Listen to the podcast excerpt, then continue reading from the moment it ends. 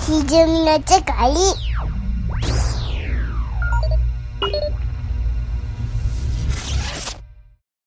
はい、後半でございますが、残すところはあと1本ですかね。そうです。はい一本。えーっとですね、最後の一本は、はいえー2015年のドイツ映画、ドイツ映画方法、コロニアです。コロニア。はい。また聞いたことないタイトルです ね。聞いたことないですかこれも Amazon プライムで見れるよと。これはね、えーっと、有料でしたね。なるほど、なるほど。コロニア。あ、なんと主演は、エマ・ワトソンちゃんですおっね。とっとっと。はい。ハリー・ポッターのハーマイオニーでおなじみの。はい。あ、うん。しかもかなり大人な顔ってことは最近ですかね。そうですね、5年前かな。あ、言うても5年前か。で、これ、まあ、ドイツ映画なんですけど、はい。全然こう、ハリー・ポッター的なものではなく、うーん。えー、重たい映画ですね。おっとっとっと。エマ・ワトソンがこう、ハーマイオニーの色をね、やっぱり払拭したいのもあるんかなと思って、なるほど、なるほど。絶対あるでしょうね。あると思います。うん。で、これの、えーキャッチコピーというか、はい。コピーが、えー必ず私が助け出すうん。っていうコピーですね。強い女性の話なんでしょうか。そうそう。これはね、うんと、潜入脱出者、だ脱、脱獄者ですね。ああ。コロニアってそういうものなんえっとね、これはね、コロニアっていうのは、はい。えっと、この舞台があるんですけど、うんうん。コロニア・ディグニダっていう、えーある施設ほうほう。施設、はいはい。の名前なんですよ。うん。ああ、舞台の名前。そうん。う。で、この映画のちょっと、まあ、変わったところというか、はい。これまあ、脱獄もんなんで、はいはい。えーまあ、アクションが、まあ、ちょろっとだけありつつ、サスペンスの体裁を取りつつも、うん。えー社会派映画なんですうん。よ。でこれ何かっていうと、はい。このコロニア・ディグニダっていう施設が実在した施設なんですよね。へえ、ああ、そうなんですね。うん。で、これ南米のチリが舞台なんですよ。はい。チリ。チリ。うーん。で、このコロニア・ディグニダっていう、はい。えーまあこれ尊厳のコロニーっていう意味なんですけど、尊厳、はいはい。この施設がですね、はい。えーナチスの残党のおおパウル・シェーファーっていうやつが作ってる、はい。まあ、宗教施設というかコミュニティというか、うん。なんですけど、うん。これがもう極悪非道の施設なんですよね。えーと、えじゃあ、いわゆるホロコースト的な。ですね。あで、えー周りをですね、あ、はい。鉄条網、有刺鉄線とセンサーに囲まれた、まあ、うん塀でこう巡らされてて、はいはい。まあ、300人ぐらいのドイツ人が、うん。まあ、宗教という名のもとに、まあ、奴隷労働をさせられてるんですよね。あうあ、あんあ、なるほど。農場があったり、はいはい。あとこのシェーファーってやつが教祖なんですけど、はい。まあ、教会があったり、教祖なんだ。教祖です。で、脱走できない。あ一回入ると出られない。あ、ああ、もう、もうし死ぬまで出ませんと。うん。で、男女別に暮らさせてて、ほうほうほう。テレビ禁止、電話禁止、カレンダー禁止。カレンダーもわかんない。ああ、もう、プライベートなどないのだと。ない。うんで、暴。力と薬で支配洗脳していて、ああ、もう、ガッチガチなんですね。ガッチガチ。で、中にはですね、地下の化学工場とか、はい。拷問部屋とかもまあありまあま、すと。まあまあ、整ってますね。うん。で、発電所も滑走路もあって、うーん。もう武器もたんまりあるんですよ。ものすごい大掛かりな。うん。ええで、ここで、えっ、と、このシェーファーってやつが、うんうん。もうずーっと何何十年もうんうんうん。君臨してこの施設ええ運営してたんですよ。それ実在してたんですよね。実在してたんですよ。はで、このシェーファーってやつ極悪でね、あ。はい。えー、ナチスで医者をしてたんかな。ああ。はで、戦争でドイツ負けて、あはい。で、その後ドイツで、えー、宗教施設をうん。作って、うでん。そこで信者を囲ってたんですけど、はい。こいつがですね、えー少年愛のフェティッシュを持ってるんですよ。あで、その、信者の少年をこう、レイプしまくってたんですよあ。ねう。わあ、最悪や。最後でしょ。うーん。で、それがバレて、ほうほう。信者と共に脱出してドイツを。ほう。で、チリでその施設を作るんですよ。うわあ。 チリいや、遠いっすね。でね、あの、の、なんかナチスの残党って南米にいっぱい逃げてて、ええー。で、ナチスの復活を目論んだり、ああるいはこういうなんかこう、自分たちでコミュニティ作ったりう。うーん。してたんですけど、まあやっぱ気に入らんやつはもう拷問して、うわもう3000人ぐらい殺してるというか行方不明なんですよ。あ。ああ、もうなんか、ひどいでしょ。定番の流れっちゃ定番の流れなわけですね。もうん。で、40年間で脱出できた人は4人しかいないんですよ。う。ええうん。で、その施設ー。が、まあ、主人公はもう施設ですね。うん。で、これお話はね、はい。このエマ・ワトソンはレナっていう女の子なんですけど、はい。えーフライトアテンダントなんですよ。フライトアテンダントってなんでしたシシチュワーデスさんなんですあよ。あ、はあ。そうか、そうか。はいはい。興味そういうんでしたね。うん。で、ドイツからチリに、うん。えー就航してる飛行機に乗ってるんですけど、はいはいはい。えーチリにうん。こ恋人のダニエル君っていう恋人がいてるんですよ。はいはい。で、彼はドイツ人なんだけど、うん。チリで反政府活動の手伝いとかしてるんですええー、はいはいはい。よ。うん。だから活動家なんですよね。うん。で、写真撮ったり、こうポスター書いたりしてたんですよ。ああ、はあ、なるほど。うん。で、フライトでチリに来て、うん。で、ダニエル君と落ち合って、はい。で、ダニエル君の家でこうイチャイチャしてたんですよね。うん。そしたらダニエル君の住んでるその居住区というか、エリアがこう、うん。急にこう軍事クーデターでええー、おう制圧されちゃうんですおうよ。うん。突然。で、彼氏のとこに電話が来て、はい。活動家仲間から。ああ、はあ。で、なんかお前んちの近所もうだいぶやばいと、軍隊来てるぞ、逃げるぞ、逃げろ、逃げろ、みたいなはいはいはいはい。ことなんですけど、情報が入ると。うん。で、逃げようとしたんですけど、二人捕まっちゃうんですよね。うん。うん。で、夜の、これなんやろ、野球場なんかなんかスタジアムみたいなところに連れてかれるんですはいはいはい。よ。んなら、ものすごい人数が連れてこられてああ、るんですよねは。あはあ軍隊に、こなるほう、ど。連れてこられて。うん。で、横一列にみんな並ばされてるんですよ。うん。ななんかそこにあのヘリコプターが1台降りてきて、はいはい。で、軍人と、あと一人なんかあの、頭になんかズタ袋みたいなの被った、覆面した男が降りてくるんですよ。おう。で、こいつが、おうその横一列の前に立って、はい。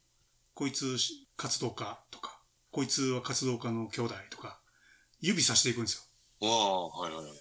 で、指刺されたやつは、バーって連れてかれて、うん。目の前でパンパンって射殺されるんうでわすよ。ーうわー で、この覆面男が彼氏の前に立つんですよ。うん。ほんなら、こいつ、ポスター書いてましたよ、みたいな。ああ。言ったら、バーって連れてかれて、ああ。で、レナちゃんは大丈夫やったんですけど、はいはいはい。彼氏連れてかれちゃうんですよね。うん。うん。あほんで助けたいという話になっていくわけか。そう。で、連れてかれて、地下で拷問されて電気ショックで。ええで、お前の仲間言えみたいな。ああ、なるほどなるほど。ビリビリビリみたいな。もう死ぬギリギリまでずーっと何日も拷問されるんですけど、うーん。こう、エマ・ワトソンはそんなの全然わかんなくてどうなってるかわかんないでしょああ、そうかそうか。はいはうん。で、彼氏の活動仲間のとこに行くんですよ。い。うん。で、彼捕まったから、うんうん。助け出して、みたいな。はいはいは言ったら、その活動家仲間は、い。うん。いや、無理と。うん。もう一回捕まったら無理やねんと。あ、これ出たやつ全然おらへんねんみたいなことになっちゃいますもんね。おーで、自分でこれは助けるしかないな、つって、うこーん。の極悪施設に行くんですよ。んで、その施設の鉄条網の門の前に立って、はい。ほんなら中からこう、おばちゃんが目覗いてきて、うん。お前なんやつって。うんうん。いや、私はあの、神の導きが欲しいんで来ました、みたいああ。な。ほんまか、つって。神様を信じてて、なんかその、この施設やったら、そういう生活ができるって聞いてきました、みたいあ、なるほど、なるほど。な。うん。潜入するために。そう。なもう入れ、つっうーんて。。で、入るんですけど、はい。彼氏いないんですよね、そこに。えん で、もう強制労働をさせられるんですうん。よ。もうなんか、麦畑みたいなとことか、あれ彼氏いないんですか彼氏いないんですよ。あ なぜだか。うん。で、何十日も過ごしてたんですけど、っていうのも男性と女性がこう、あ別々に分けられてるんで、あ。なるほ分ど。かんないんですよね。で、なんかある時、軍のこのセレブみたいなやつが、教祖のシェーファーに会いに来るんですよね。うん。で、その時には、それを出迎えて、なんだろう、北朝鮮みたいにバーって拍手せなあかんから、ああ、はいはい。男も女も一緒に出て行ってわーって拍手するんですよ。なるほど、なるほど。うん。ようこそいらっしゃいました、みたいな。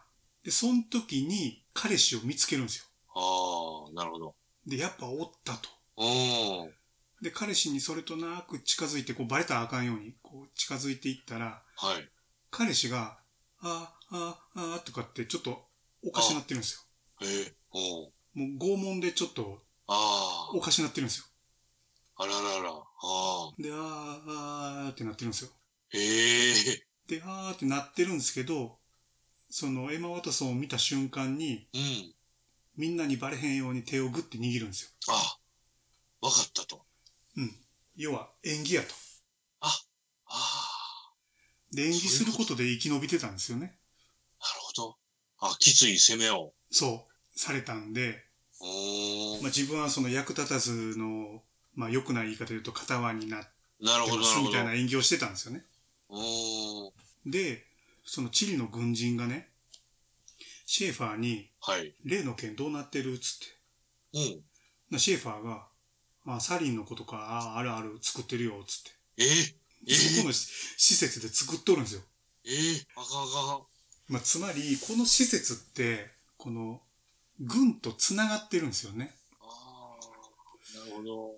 な軍は都合の悪いその反政府分子とかをはい。うそこに放り込んで拷問させたり殺したり、ーん。あとは武器調達とか毒ガス開発とかで手組んでるんですよ。え、それ実在やったんですよね。実在。怖っ。怖いっしょ。そんんな。で、ええ例の毒ガスできてんのみたいな。なシェーファーができてるよ、つって。でも効き目どうなんってなって。ああ、そしたらもういい実験台がおるから明日実験するわあ、ーつっうてわ。うわで、そのダニエル君が、うわ。あらー、もう目つけられるんですよね。すごいなーほんならもう逃げなしゃあないじゃないうーん。で、逃げられるのかっていああ、なるほど。 う話なんですよね。重たい感じっすね。で、この、エマ・ワトソンやから、うーそないひどい目に遭わへんやろって思いながら見てるんですけど、ん。はい。まあまあひどい目に遭うんですよ ね。ええで、まあこれ言うと元も子もないんですけど、はい。この映画は、この二人は架空の人物なんですよ。うん、なるほどね。うん。施設は本当やったけど。本当やし、行われてたことも全部本当のように描いてると。まあまあ、っていうか、事実を元にしてうわー。描いてるんなやほど。けど、そういうタイプの話なわけうんですね。。で、で、監督もその、もう今はないんやけど、はい。まあ、そこで住んでた人に、まあ、取材して、なるほど。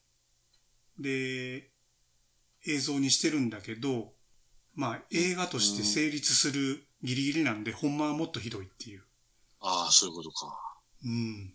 その、なんすかね、そんなんが成立できた時代があったっていう話ですよね。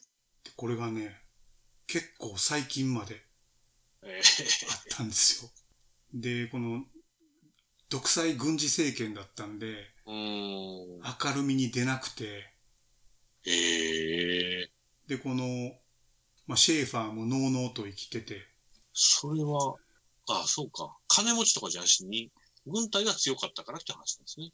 そう、独裁政権と結びついてたんで、あーで、これがもうひどくてね、もうそこの、あー。まあ、信者同士で、こう、男女分けて暮らさせてるんですけど、うーん。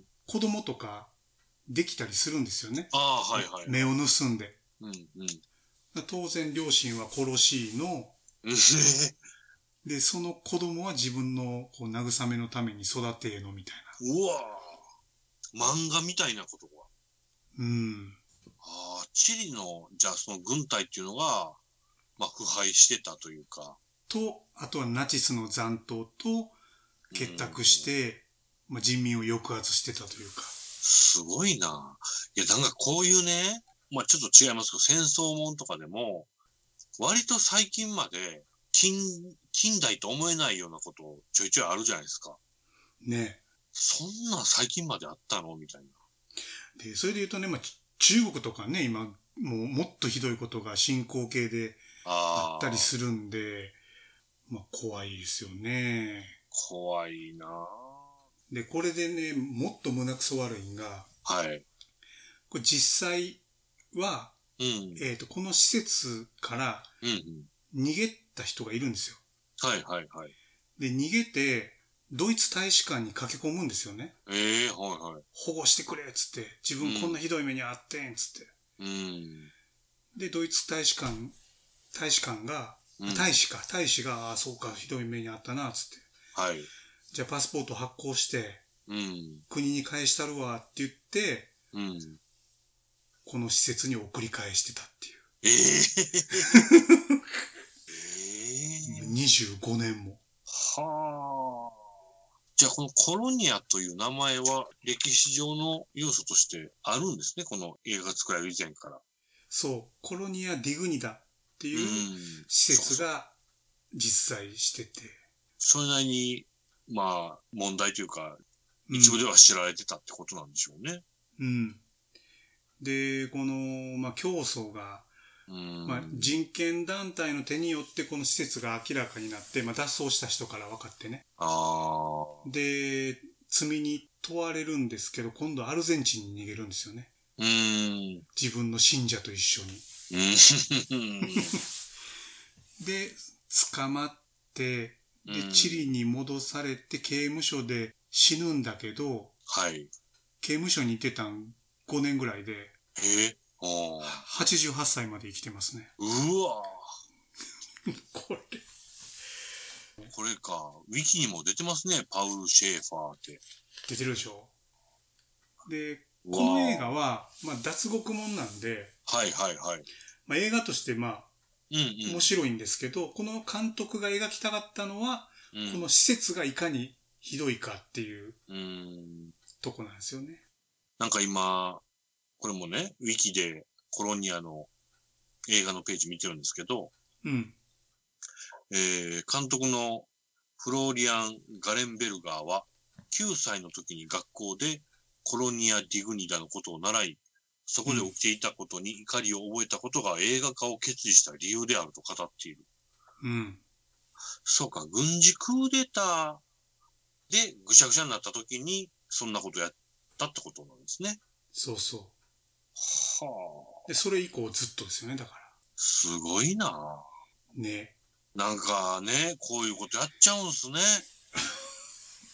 やっちゃうんだよな。ね怖いよね、人間って。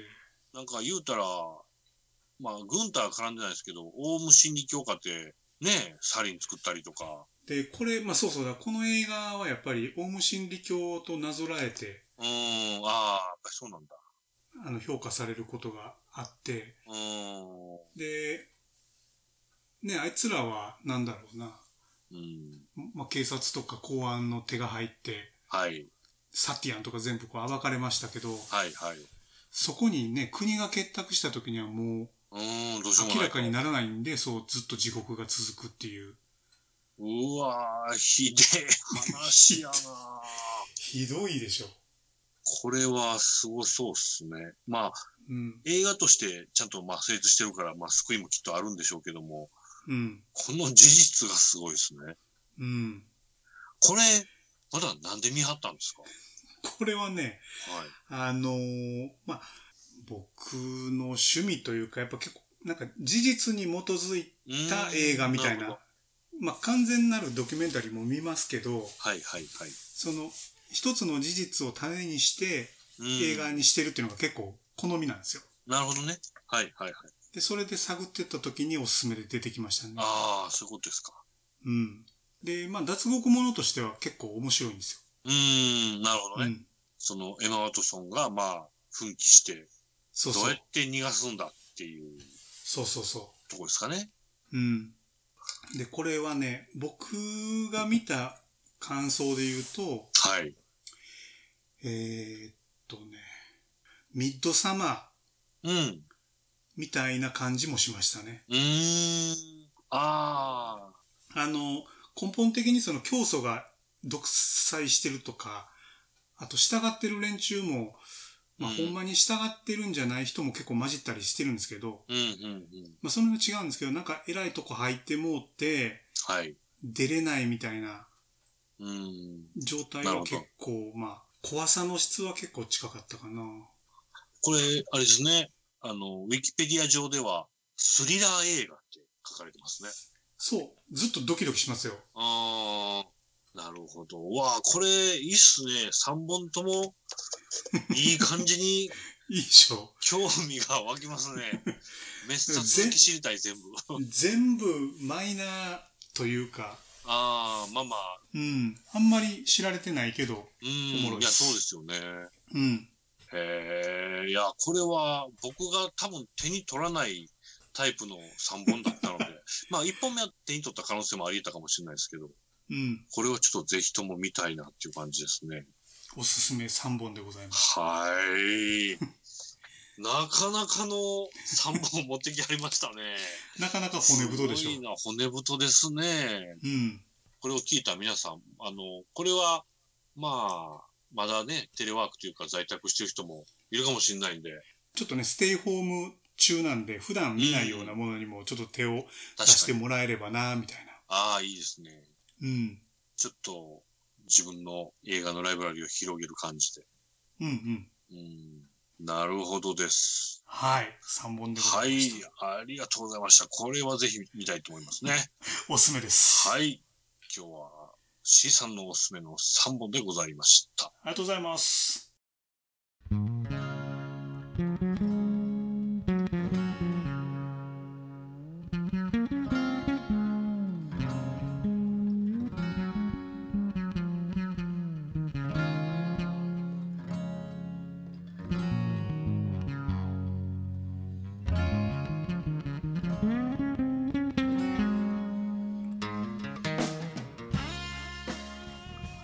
つうわけで、おすすめの3本を紹介いただきましたけども、はい、ありがとうございます。ありがとうございます。これ、あの、見たことない人ね、言いはるんやったら、ぜひ見てもらって、うん、よ、よかったら感想なんかをツイッターとかでね、いいっハッシすュね。タグつけてくれると最高でございますね。なんかね、3本ともこう、ちょっと後にん考えさせられるというか、うん残るというか、ちょっとほろ苦い感じですね。あーちょっと毒語、毒語ちゃうわ。見終わった後にうん。何か残るもんが。ありますありまうす。ん。ね、これせっかくなんで、あのーそういうね、リスナーさんと呼んでいいんでしょうか。リスナーの方々がうん。何かリアクションしてくれると僕たちが超喜ぶっていそうそう。うのがねお。すすめもね、教えてほしいですし、ね。はい。うんぜひともあの、ハッシュタグ、歪みの世界でつぶやいていただければ。ね、歪みカタカナのひらがな世界漢字みうたいな、ん。めちゃめちゃ喜びます。そうですよねあのよく他のポッドキャストとかでこういう告知ってしますよね するする、なんか僕ら全然ねしてなかったけど、なんかありましたら、こういうハッシュタグやでって、毎回定型文で言わはるぐらいいますよね。そう僕らもねなんだかんだで80回とかやってますもんねそうですよね。そうなんですよ。80回そこそこやってやるっちゃってますからね。そうあの隅っこの方でこじ んまりやってますけどね、一部の方に楽しんでいただければ本望みたいなうね、ん感じですきけども聞ねい。てるよだけでもいいですしねそうですね、そうですね。うんうん、それは楽しんでもらえると嬉しいな。まあ、また近々は山田を交えて、山田忙しそうですけど大丈夫ですかはい、ちょっと今ね、お仕事でテンパってる昨今でございますけども、まあねコロナのこととかいろいろあるもんねまあそうですね、ちょっと息抜きにまた収録にも参加してもらおうかななんてぜひ思ってぜいるひので、はういん、また音楽の後のお話をうん音楽ネタもやりましょう、ね、はい。じゃあまあ皆さんもうちょっとでコロナ明けですなっていうところで、はい新しい日常に戻りましょう、はい、また次回よろしくお願いします。お疲れ様です。ありがとうございます